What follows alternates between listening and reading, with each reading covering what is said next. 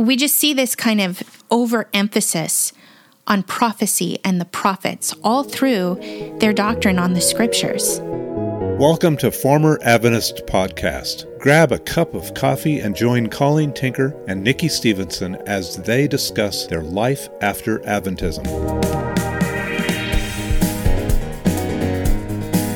Welcome to Former Adventist Podcast. I'm Nikki Stevenson. And I'm Colleen Tinker. In our last episode, we discussed the history of how these beliefs came to be created, adopted, and eventually published. And we talked about Ellen White's story of origins and how it lays a foundation for everything else Adventism teaches. If you haven't listened to that episode yet, we encourage you to go back and check it out. Now, fundamental to the discussion of Adventist doctrines is the reality that their beliefs are indivisible from this story of origins, which was allegedly given to Ellen by God. And central to this story is her great controversy vision, which is the backdrop for every single fundamental belief we will examine in this series. As time has passed on, the Adventists have been pressed by Christians to give an account of what they teach on various Orthodox Christian beliefs. While the twenty-eight fundamentals include statements on the scriptures, the Trinity, salvation, and many other details of the Christian faith, when we scratch the surface of these statements, we're able to see how they're carefully crafted to conceal the non-Christian foundation that holds up the entire Seventh-day Adventist system with the glue of Ellen White. Today, we will begin by examining their first fundamental belief on the Holy Scriptures. But before we get started, we want to remind you, if you have questions or comments for us, you can write to us at former adventist at gmail dot com. You can visit proclamation magazine dot com to view past issues of the magazine or to sign up for our weekly emails containing new online articles and other ministry news. You can also find a place there to donate to the ministry if you'd like to do so. And don't forget to follow us on Facebook and Instagram, and please leave a review wherever you listen to podcasts. Now, Colleen, before we launch into this particular belief, can you share with us what you thought about the Bible as a Seventh-day Adventist? How did you interact with it, and what was your understanding of its value and trustworthiness? You know, that's um, an interesting question that I've been pondering for a while. I actually did learn that it was God's word to us and that it was true. That had qualifications in my head, but I did believe that it was true in some way. And I can't even explain that because as I got older and I be- began to have more and more questions about Adventism, ultimately, I did come to believe that if the Bible didn't support something, I had to see it as probably not true. The Bible had to be true. But at the same time, I really did believe that there were cultural biases in the Bible, that the Old Testament was full of stories that just look shocking to us today, like God killing the enemies of Israel and the mass murders of people that were considered enemies, and David crying out for God to kill his enemies and avenge himself. And I understood those passages to reflect a primitive mindset. Mm-hmm. Isn't it interesting? Because now I look at it and I think, where did that idea that men were primitive come from? Because if we actually believe, as Adventists taught us, that creation is true, then God created a perfect, unprimitive man. So where did we get the idea that the Israelites were primitive? But I did believe that. So I learned that God revealed himself and took care of them and required bloody sacrifices because that's how they understood the world. It was how all the nations understood the world. So there were definitely cultural biases for primitive, prehistoric, or early historic man. And so the Bible reflected that. And then in the New Testament, there were things I couldn't quite explain, like women covering their heads and women not speaking in church. And what did Paul mean? And perhaps he was just, you know, reflecting the, the things of his day and making statements that were sort of a form of control over women. I didn't really understand what to do with some of that stuff, but over it all, bottom line, I believed that the Bible was inspired exactly the same way Ellen White was inspired. And that was God gave thoughts to the writers, and the writers were expected to record those thoughts the best they knew how from their primitive milieus. And maybe if God had given those same thoughts to more advanced people, it would have come out differently, but he gave them to primitive people, and we got a sort of tempered truth, truth that was given to people in thoughts that they then worked out in their own primitive understandings and language, so that essentially the Bible did have hard-to-understand things that might even be slightly erroneous.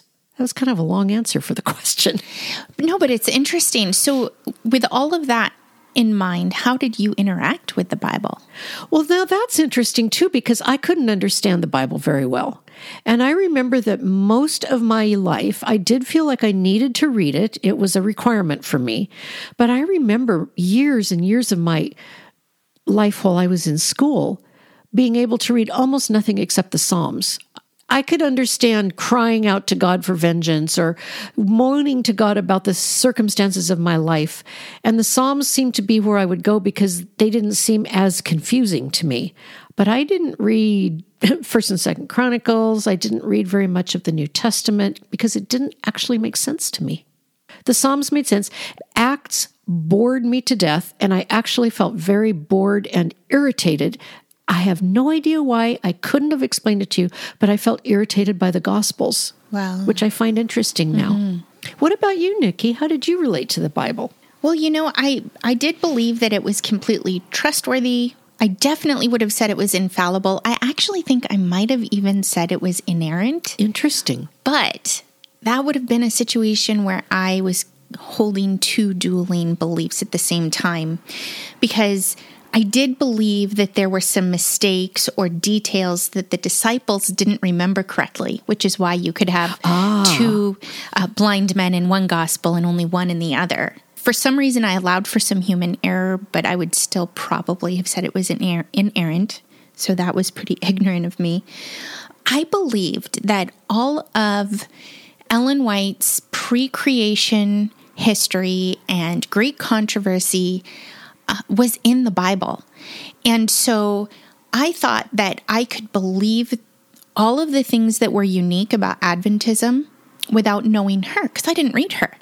So in the same way that she was able to shed additional light on Adam and Eve, who were in the Bible, and she could talk about their clothes of light or the rainbow snake with the wings. She had details that weren't in the Bible, but Adam and Eve and the snake were in the Bible. So I thought the same thing about the great controversy and the war in heaven. I thought it was all in the Bible. She just had additional details to fill it out for us. Yeah. I really believed that all of the things that were unique to Adventism were sola scriptura. So I thought I could separate that. I believed the book, the physical book, was holy and that I should not even put a pencil on top of it. I believed that if my house was on fire, I would need to do everything I could before God to get my Bibles out of the house. Yeah, I did too. But at the same time, I didn't feel convicted to read it regularly and understand it, because I didn't think that was helpful for me, since I I wasn't as educated in Adventism as I thought I should have been, and so I didn't think I actually had the tools to understand the Bible, if that makes sense. So I didn't believe it was clear. I believed I needed my Adventism to help me understand what I needed to. Um, I did read it, and as I got older, I loved reading through the epistles, but I just had this very strange, the Bible's really holy, be very careful how you treat it, but I didn't live submitted to it, if that makes sense. Right. Totally makes sense. And actually, I felt that way. And I really realize now that the way I considered the actual physical book to be holy is idolatry. I mean, I was idolizing and treating as holy something that came off of a printing press, instead of understanding that the words inside represented a holy God and could not reflect error. I didn't understand it that way. Yeah, there was some kind of a mystical element to it. I, I used to treat it kind of like an eight ball. If I knew I needed to hear from God and this is where God would speak, it was almost like you know, shake the eight ball, flip it over, and look for the answer. I would close my eyes and run my finger down the page and then open them and read and think, is this what God wants me to know? I just didn't know how to read it. I didn't know hermeneutics until I was in college. And I remember asking my professor, why don't they teach this to us in Sabbath school? And she was stumped. She said, I, I don't know. Uh, I do now, but that's very interesting. And you know what? I didn't understand the hermeneutics either. I didn't know how to read it. I never learned to read it in context. I didn't learn to read whole chapters at a time. I believed that every command in Scripture was for me, and every promise God made to every person could be translated as for me. Mm-hmm. And every warning was for me. And I do remember Um, back in the seventies, Glenn Coon had a series, of, kind of like a traveling series on the A B Cs of prayer that was very popular within Adventism. I think it was the seventies. It might have even been a little earlier. He taught that anything that God said to somebody in the Bible could be applied to you. So, for example, he would tell people, if you are having lustful thoughts about a woman who is not your wife, remember what God said to the snake in the Garden of Eden. I will put enmity between you and the woman, and you claim that promise for yourself, and God will put enmity between you and the woman you're not supposed to lust after. Now, we know now that was a horrific way to read Scripture. That's not what that meant at all.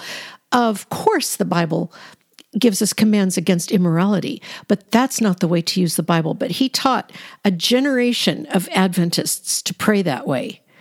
A, B, C. And the third C was to claim. And that was like, you find that promise and you apply it to yourself. And I believe that was true. Any promise made to anybody could be for me. So how did we get to this place with this crazy understanding of Scripture? And, you know, I don't know how a modern Adventist might answer this. And I think it would depend on whether or not they were historic or progressive. But the fact is, every Adventist I know would have, consciously or unconsciously, that worldview in their background in understanding the Bible, that legacy of Ellen White, whether they think it's her or not. It's from her. And we're going to look at the first fundamental belief of Adventism today, and we're going to discover how this fundamental belief really is patterned after Ellen White. And we're going to use our little secret source. We're using the book, Seventh-day Adventists Believe. Now, this book is published by the Ministerial Committee of the General Conference. It contains all the twenty-eight fundamental beliefs.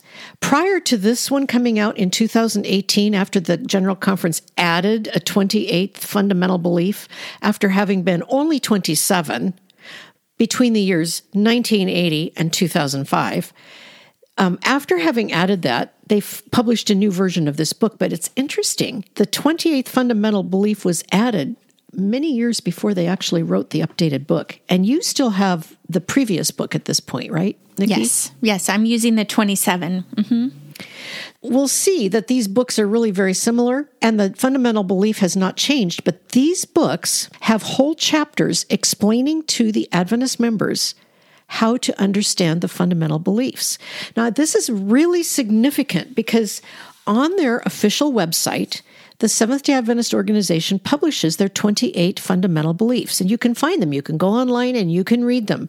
But the contents of this book are not anywhere I've been able to find online.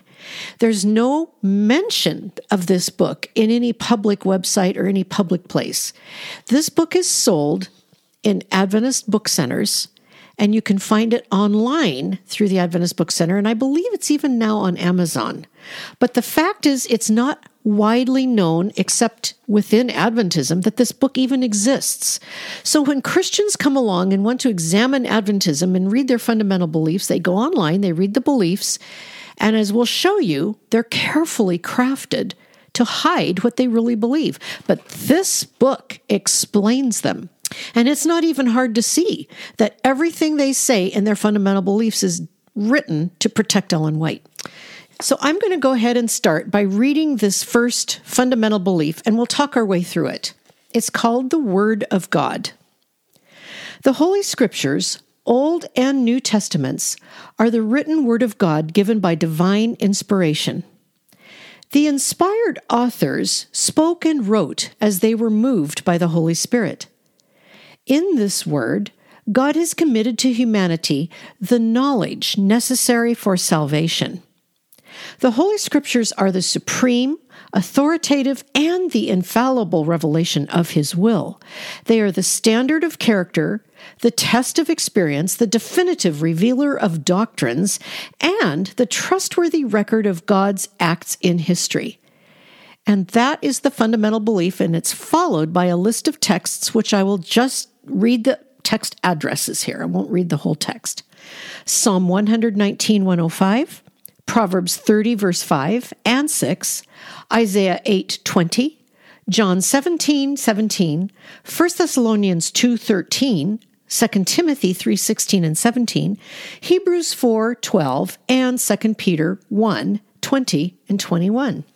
Nikki, as I read this, there were some differences, weren't there, between my updated version mm-hmm. of this and your version from the nineteen eighty-eight version of the book. Could you read the change that most stood out to you? Yeah, well, there were several changes, but the one that really jumped out to me is in the last sentence. It says of the Scriptures, they are the standard of character, the test of experience, the authoritative revealer of the doctrines, and the trustworthy record of God's acts in history. And what stood out to me was in your version, it said that they were the definitive revealer of the doctrines. And I remember when they edited the fundamental beliefs, they edited their wording on Ellen White, who they once called an authoritative source for truth. Yes. How might these be connected? I think that's a really important change. I didn't realize until we were just sitting here doing this that this change had been made in this doctrine. And I think we can talk about it and make an accurate assessment. Removing the word authoritative, and you know, another thing that's different, your version said the authoritative revealer of the doctrines, right? Mm-hmm. Mine says the definitive revealer of doctrines. It leaves out the article. Wow. And the thing about that is the word the, grammatically, is a definite article. It means not just any doctrines, it means the doctrines. So they're leaving it open for the change of doctrine, for the fact that they've added a doctrine, for the fact that doctrines might change. They've taken out the definite article and just left it as doctrines, which could be fluid. Yeah, this eliminates the closed canon and the sufficiency of the Scriptures. Exactly. And changing it from authoritative to definitive means definitive doesn't have the last word. Definitive just is saying the Bible defines what the doctrines mean. To call it authoritative would mean the Bible itself would have to actually say that the doctrine is this, instead of just defining what it means. And they have to do this to be really fair because of the the criticism they've received for Ellen White and for their deceptiveness. They have to make this change because their great controversy doctrine, their doctrine of the sanctuary service and Jesus's incomplete atonement, are nowhere found in Scripture. Scripture can never be said to be authoritative on those doctrines. But they're changing that word now to say definitive, meaning we can show you from Scripture what this means. We'll define it using Bible words. It's to protect themselves from being told, you're saying it's authoritative and this is not there. It's very subtle, but it's so typical. It's like what they did with Ellen White, mm-hmm. and we'll look at that more when we come to Fundamental Belief eighteen. But they changed that doctrine from saying she was a continuing and authoritative source of truth. The two thousands, they changed that to she has prophetic, she speaks with prophetic authority. Well, if you unpack the words, there's not much difference in what they actually mean to the members, but they can't be criticized for using the word authority and source. So that's kind of what they've done here. They've removed a place to be criticized. They're very careful. They're very careful with their words. Well, that's what the Adventists say about the Word of God. And it's just maybe important to mention one other thing before we look at what the Bible says about itself as the Word of God. But the sentence in this word, God has committed to humanity the knowledge necessary for salvation. There's a problem with that sentence. How would you define the problem, Nikki? I think because I have so much in my head about what they teach, I can see that there's room there for Gnosticism and continued special revelation. The Bible actually does not reveal knowledge necessary for salvation. It reveals a person. It reveals our sovereign God, the Lord Jesus, who became incarnate and came to us as a man, always fully God, who lived, died, and rose again to save us from our sin, to justify us, to bring complete atonement, and to reconcile us to God. So the Bible's primary purpose is not giving us necessary knowledge. And this might seem like nitpicking, but as we talk through the explanation given in this chapter, we're going to see this is very intentional. For Adventists, it's that special knowledge that counts.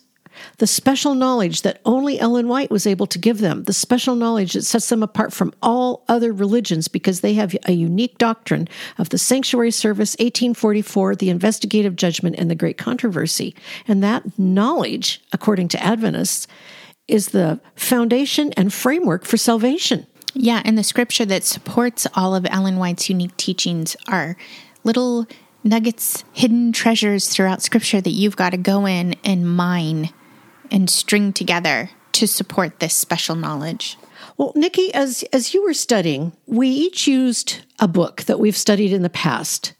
I used Wayne Grudem's book, Bible Doctrine, to see what he says and how he explains the authority and the character of Scripture. And which book did you refer to? I went back and looked at Taking God at His Word by Kevin DeYoung. And it was interesting because we both came up with very similar things, so that within Christianity, theologians and Christians and Bible teachers have a consistent understanding of what the Bible is. Nikki, as you were studying, what did you discover were like four major teachings that the Bible gives us about itself? So the Adventist fundamental belief says nothing about sufficiency, but Orthodox Christians know that the Bible is sufficient for everything that we need as believers. God has revealed himself fully inside Scripture, and the canon is closed. We also know that Scripture is clear. There are parts of Scripture that are a little harder to understand than other parts, and some people may be more gifted for teaching than other people, but when you use normal rules of reading, it is clear. We don't need a, a magistrate to tell us what Scripture means. What we need to understand about God and what He did to save us is easy for anyone to understand. Children in Sunday school can understand this. And what is interesting to me is that it's inside of the more obscure, difficult to understand passages that Adventism builds its gospel message. Yes. It's not in the clear. It's always in the confusing. The obscure. Yes. The apocalyptic language. Yeah. Yes. That's a great point. And Christians are very clear on the authority of Scripture. It is the last word. The last word always goes to God. We don't ever allow the teachings of anyone else to take precedence over Scripture, or even to interpret Scripture for us. The Holy Spirit illuminates the Word of God. One of the things that I thought was interesting that Kevin DeYoung said about the authority of Scripture is that to trust completely in the Bible is to trust in the character and assurances of God more than we trust in our own ability to reason and explain. He directly connects how we see God and what we know about God with how we view Scripture and how we interact with it. You know, I, I loved um, some summary statements that Wayne Grudem made about the sufficiency of Scripture, because that was a concept I had never heard as an Adventist. Obviously not, because we had an extra biblical prophet that commended Scripture to us, that gave us her permission and mandate to study Scripture as if she were over it. So I had never heard of sufficiency. But it's interesting. This is one thing that Wayne Grudem said in his in his book. Scripture contained all the words of God that he intended his people to have at each stage of redemptive history. I thought that was so interesting, because when you think about the Pentateuch that Moses wrote, Genesis, Exodus, Leviticus, Numbers, Deuteronomy, that was all his people needed, all that law, all that history at the time it was written. And then as the nation grew, there came the rest of the Old Testament, and then Jesus came, and then the apostles wrote down the New Testament. And he continues, Scripture contained all the words of God he intended his people to have at each stage of redemptive history, and that it now contains everything we need God to tell us for salvation, for trusting him perfectly, and for obeying him perfectly. What this means is we don't count any guidance from God equal to Scripture. We don't add to Scripture. We don't have prophets or writings that add to Scripture or our Scripture's interpreter. No modern revelations from God that command our conscience. And we can't add any more sins or requirements that are not included in Scripture. And if you really take Scripture at its word, when you think about what Adventism has done to the New Testament with adding adding food laws that are not included in the New Testament for Christians with a fulfilled law.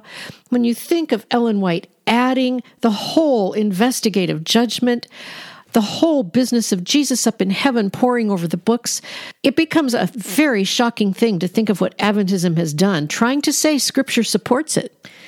What did you um, learn about revelation, general and special revelation, Nikki? Because those things are really important for a Christian to understand, because the cults confuse them. Well, he talked about general revelation under that fourth attribute, that the Scriptures are necessary.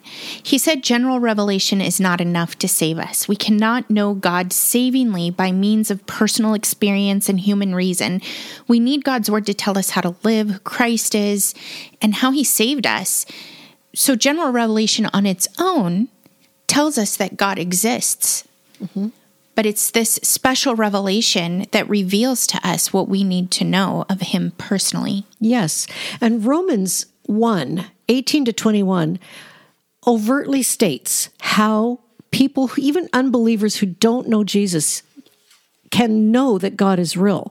Paul says that God's divine nature and eternal power can be clearly seen in what has been made, so that all men are without excuse. And he further says that men knew God, but suppressed that knowledge with their wickedness by refusing to acknowledge Him as God and refusing to give thanks.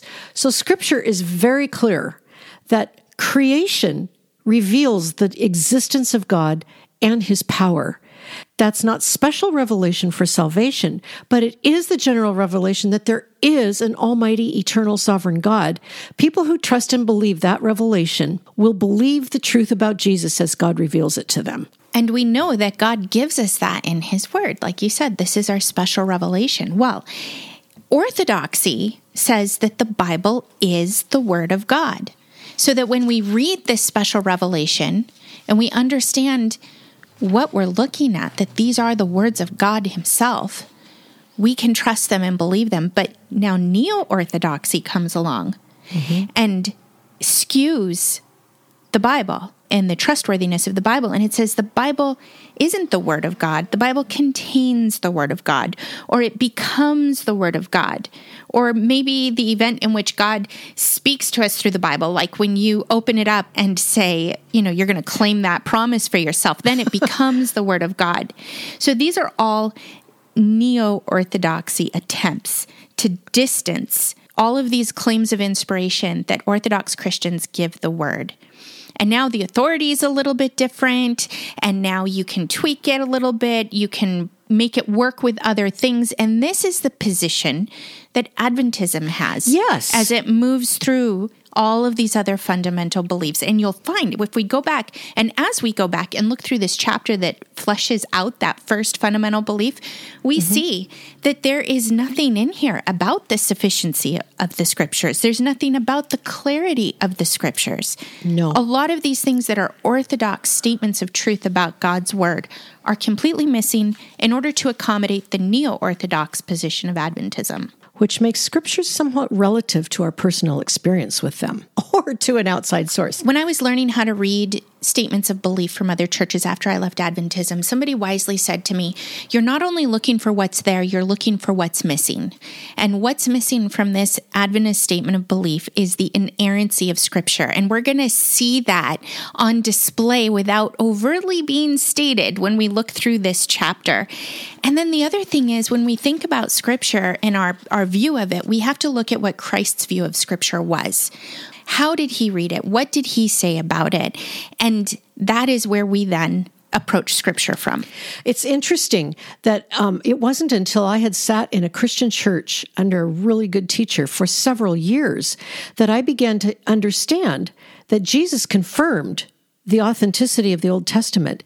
He never, for example, treated the story of Jonah as an Adventist pastor had once said in a Sabbath school class I attended, where he said, well, the story of Jonah is more true than if it actually happened.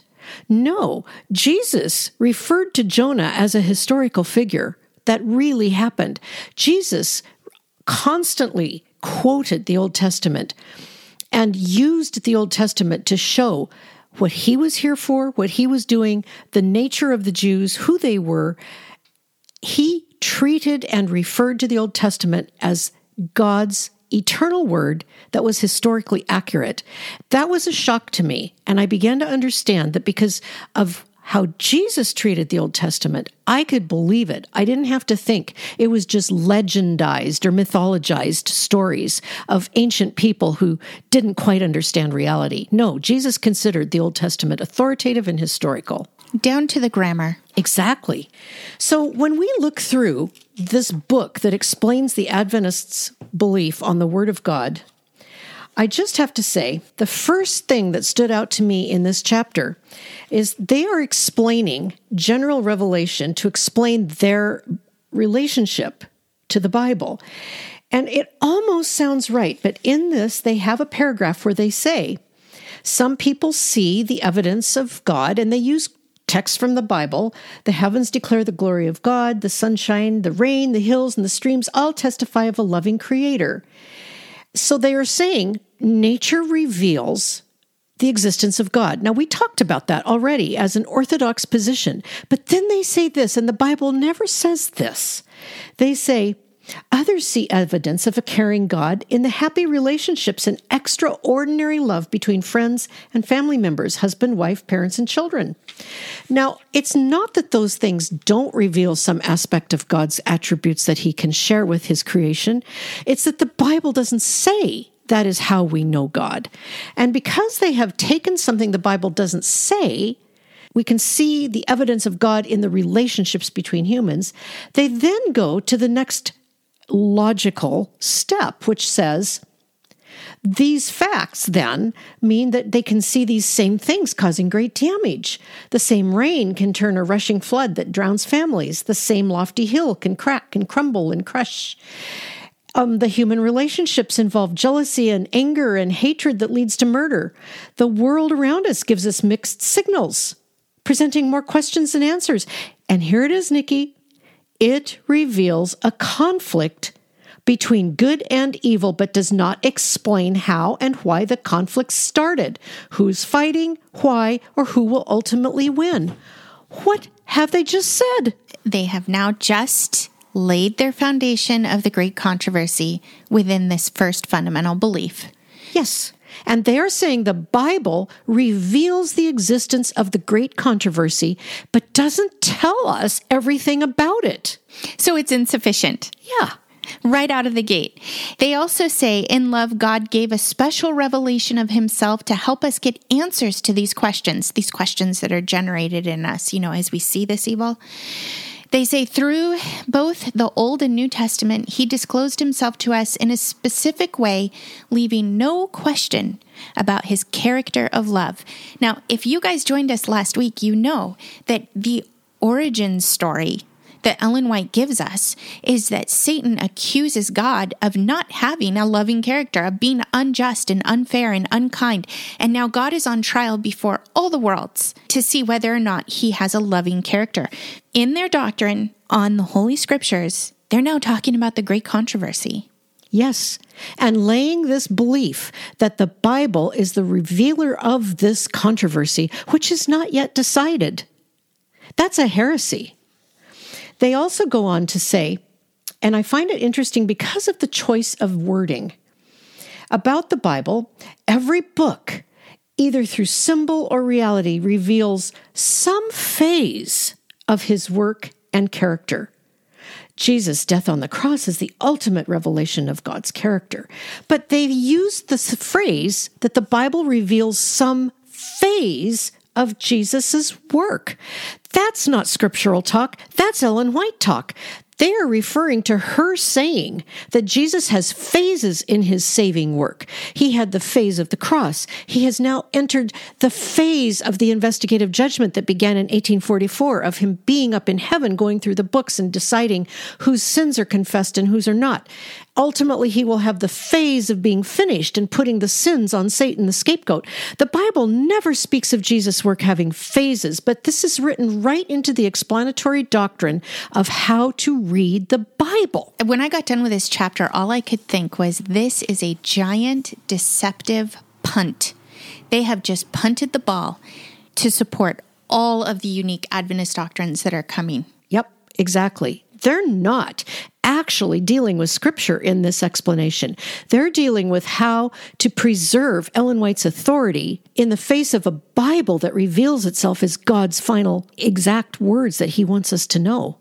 You can't have an extra biblical prophet if the Bible is authoritative, sufficient, clear, and necessary. Mm-hmm. But they are trying to preserve Ellen while making the Bible fit around her. And as they present the conflict as being one of questioning God's character, they move into the focus of the Scriptures. And they get to a place where they talk about the purpose of the cross. And they say, Jesus' death on the cross is the ultimate revelation of God's character. The cross makes this ultimate revelation because it brings together two extremes, man's unfathomable evil and God's inexhaustible love. And they say the cross reveals a God who allowed his only son to be killed. So here again, it's not describing Ellen White's special knowledge, but we have the cross revealing God's character. We don't have propitiation. We don't have justification. We don't have reconciliation. We see God's character. And then we also see a God who allowed his only son to be killed. In Adventism, God did not predetermine that his son would be the lamb who was slain. He did not send his son to be the savior of the world in Adventism. In Adventism, Jesus went before God three times and pleaded with him to allow him to come and save humanity. So he allowed Jesus to die. It's very upsetting to me. The more distance I get from Adventism, the more deeply upsetting it is to me how they have thoroughly twisted the doctrine of Scripture, the doctrine of Jesus, the doctrine of who we are, the doctrine of our triune God. They've twisted every single truth to preserve their extra-biblical prophet. They go on to say that Jesus is at the center stage of the cosmic drama, and soon his triumph at Calvary will culminate in the elimination of all evil. Cosmic drama. There's mm-hmm. the great controversy again. Mm-hmm. That's never what the Bible emphasizes. There's no great controversy as Adventism explains it. Jesus' work at the cross is finished. And to say that the work at Calvary will culminate in the elimination of evil is to support the Adventist belief that Jesus did not complete his atonement at the cross. Jesus absolutely defeated Satan at the cross. Now, we have not yet been glorified and taken to live with him eternally, but we, when we trust him, are eternally alive and reconciled to him and with him. That is finished. What he did on the cross was finished. There's no finishing going on, but they're writing that into the explanation of their understanding of Scripture. It's also interesting to me then when they talk about this authorship of Scripture, they make this statement. The Bible writers claimed that they did not originate their messages, but received them from divine sources. Nikki, do you catch that? Yeah. Yeah, divine sources, plural. Plural. Now, that's a stuck in the middle of a paragraph, and the rest of this fundamental belief explanation generally refers to the Holy Spirit inspiring the writers. But this word sources in there is intentional. Why do you think? Because there are multiple ways that they got their special knowledge, their special revelation. They don't just credit God. No. And it, it was interesting to me that there were no biblical references to back up the fact that Bible writers claim this. That's right. And Ellen White repeatedly spoke about the handsome young man who spoke to her mm-hmm. and her angel who guided her. She had messages from angels. They are allowing for and preparing the readers to understand that their special truth has angels at the source, and the Bible does not have angels as the source. it's God's word. It's also significant where they talk about the inspiration of scriptures, that they actually come right out and say it. I learned this in school. Divine revelation was given by inspiration of God to holy men of God who were moved by the Holy Spirit. These revelations were embodied in human language with all its limitations and imperfections, yet they remained God's testimony. And then here it is. God inspired men, not words. That's the Adventist position. God did not give the words of Scripture because God, they cannot say, gave the words of Ellen White. She even said angels gave them. But this is an Ellen White definition of inspiration. God inspired men. Significantly, they have included a helpful quote, two actually, from Ellen White in this chapter, so we understand that this is actually from her. Here's the quote. The Bible is not God's mode of thought and expression. Men will often say such an expression is not like God, but God has not put himself in words, in logic, in rhetoric, on trial in the Bible. The writers of the Bible were God's penmen, not his pen. Inspiration acts not on the man's words or his expressions, but on the man himself, who under the influence of the Holy Ghost is imbued with thoughts. But the words received the impress of the individual mind. The divine mind and will is combined with the human mind and will. Thus, the utterances of the man are the word of God. Nikki, why does she make this convoluted explanation of inspiration? This is not how Christians understand inspiration. She's trying to deal with the fact that she had error in her own writing. She's allowing for error in the scriptures when she writes this. The book also asks the question, were the prophets as passive as tape recorders that replay exactly what is recorded? So we have these kind of straw man arguments yes. that they're launching up there, and then they're using Ellen White to knock them out of the park. Right. And the fact is, this idea of mechanical inspiration or the tape recorders, that's a straw man argument, and Kevin DeYoung deals with that. The Orthodox teaching on Bible inspiration is not mechanical writing. The evangelical position is called concursive operation. God used the intellect, skills, and personality of fallible men to write down what was divine and infallible. This is Kevin DeYoung. The Bible is, in one sense, both a human and a divine book, but this in no way implies any fallibility in the Scriptures. The dual authorship of Scripture does not necessitate imperfection any more than the two natures of Christ mean our Savior must have sinned. That's a great quote.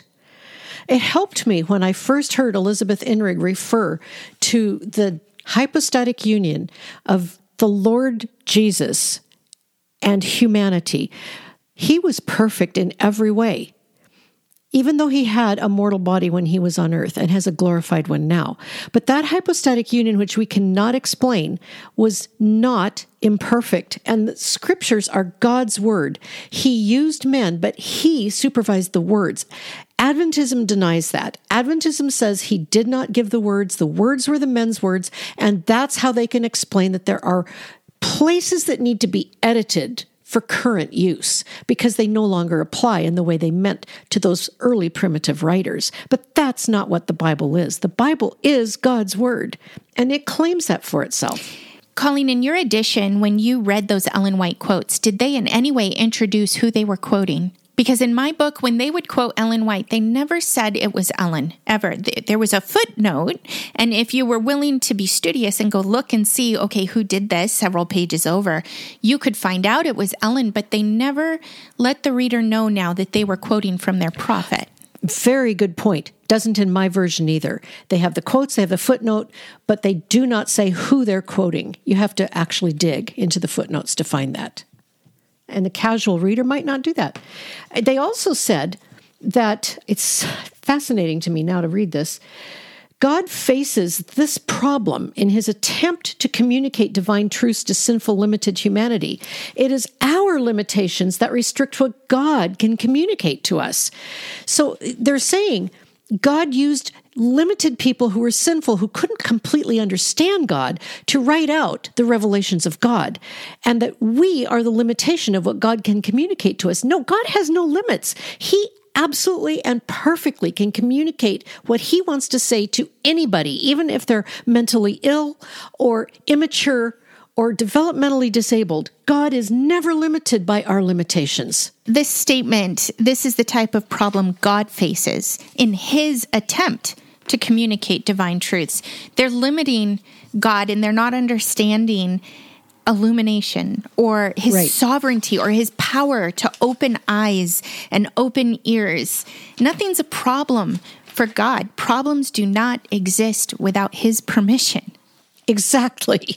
And he always provides the solution for the problems that he permits to exist. And just by the way, God himself created language. He is the Word. Jesus is the Word. Absolutely. And he was in charge of the words at Babel, and he's in charge of Pentecost, where the the curse of Babel was reversed by the Holy Spirit coming into believers. It was interesting to me to see, as the authors talk about the process of inspiration, they say that the Ten Commandments specifically are of divine, not human origin, because God is the one who wrote them. So these other words of Scripture are not as much of divine origin because humans were a part of it. But where he wrote the Ten Commandments, now we have divine inspiration, divine origin. And it cracked me up when I got further through the chapter, and they actually said that the Bible never teaches about degrees of inspiration. That's just not, that's speculation. But it is taught that way to an Adventist. That is exactly what they're saying when they say that the Decalogue is more divine than any other part of Scripture. Right. And Scripture itself denies that. Scripture itself says all Scripture is given by inspiration of God. Scripture never allows us to see one part of itself as less inspired or less of God than another. It's all from him. It's all his word. It's also interesting that this book on the first fundamental belief says that the Holy Spirit gave the writers of the Bible special insights so that they could record events in the controversy between good and evil, which demonstrate the character of God and guide people in their quest for salvation. Well, can you count the heresies in that statement? No, but there sure is a big load of them, huh? Uh-huh. The great controversy between good and evil. There we go again. Exactly. If I, and I just keep thinking of people who have said to me over the years, well, I can believe all of the fundamental beliefs without Ellen White. No, no, they're not orthodox. They're not Christian. You can believe them and think you're separating her, but you're not believing orthodoxy by separating her and believing them. Absolutely. And this, this uh, quote I just read clearly talked about the Bible being a guide for people who are in a quest for salvation. Mm-hmm. That's not what the Bible teaches. The Bible does n- never calls itself a guide, and it never says we are on a quest for salvation. God saves us. God foreknows, elects, chooses, predestines us. God reveals himself to us. And the Bible is not a guide. The Bible is God's revelation to us of himself. You know, we've talked about this a lot as we've walked specifically through Hebrews, Colossians, and Ephesians. We've said this is written for believers who are living from salvation. Yes. This is not a book guiding us to learn how to be saved. It's a very different approach to the Word of God. I have to say there's another thing here under the um, the chapter's subhead, which is the authority of the Scriptures. Ironically enough, from an Adventist perspective, they have this paragraph, which really horrified me when I read it. So without reservation, Christ accepted the Holy Scriptures as the authoritative revelation of God's will for the human race. He saw the Scriptures as a body of truth, an objective revelation given to lead humanity out of the darkness of faulty traditions and myths into the true light of a saving knowledge. End of sentence. My goodness, Nikki, a saving knowledge of what? It just simply calls knowledge saving. Not to mention that this paragraph says that Christ accepted the Holy Scriptures not as the body of truth or God's objective revelation of himself, but a body of truth, an objective revelation. Those are indefinite articles, a and an, meaning there could be more than one. Mm-hmm. A body of truth, an objective revelation. And furthermore, Christ never accepted the Scriptures. That is the wrong relationship. He was not in relationship of, well, I think I'll accept them, or maybe I won't. No, Christ is the author of Scripture. He came as a man and confirmed Scripture, not accepted it. So this is why we so often say that Adventism has a different Jesus. They describe him differently than he's described in Scripture. And Scripture is his testimony about himself. It's almost like slander. It is. To completely change who he is and how he thinks and what he does, they have no authority for that. He has told his own story. That's right. And finally, at the end of this chapter, the author makes a few other comments that, if you understand Adventism, they're very significant.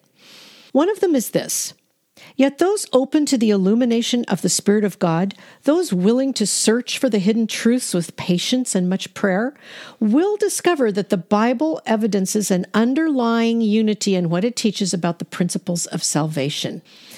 Once again, the author is describing Scripture as a thing that contains hidden truths, like that secret knowledge, with patience and prayer. If you search for these hidden truths, you'll discover that the Bible has an underlying unity.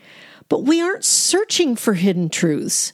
The Bible is a revelation, not a mine that we have to dig into. It's a revelation of God, and His Spirit reveals it to us when we trust Him.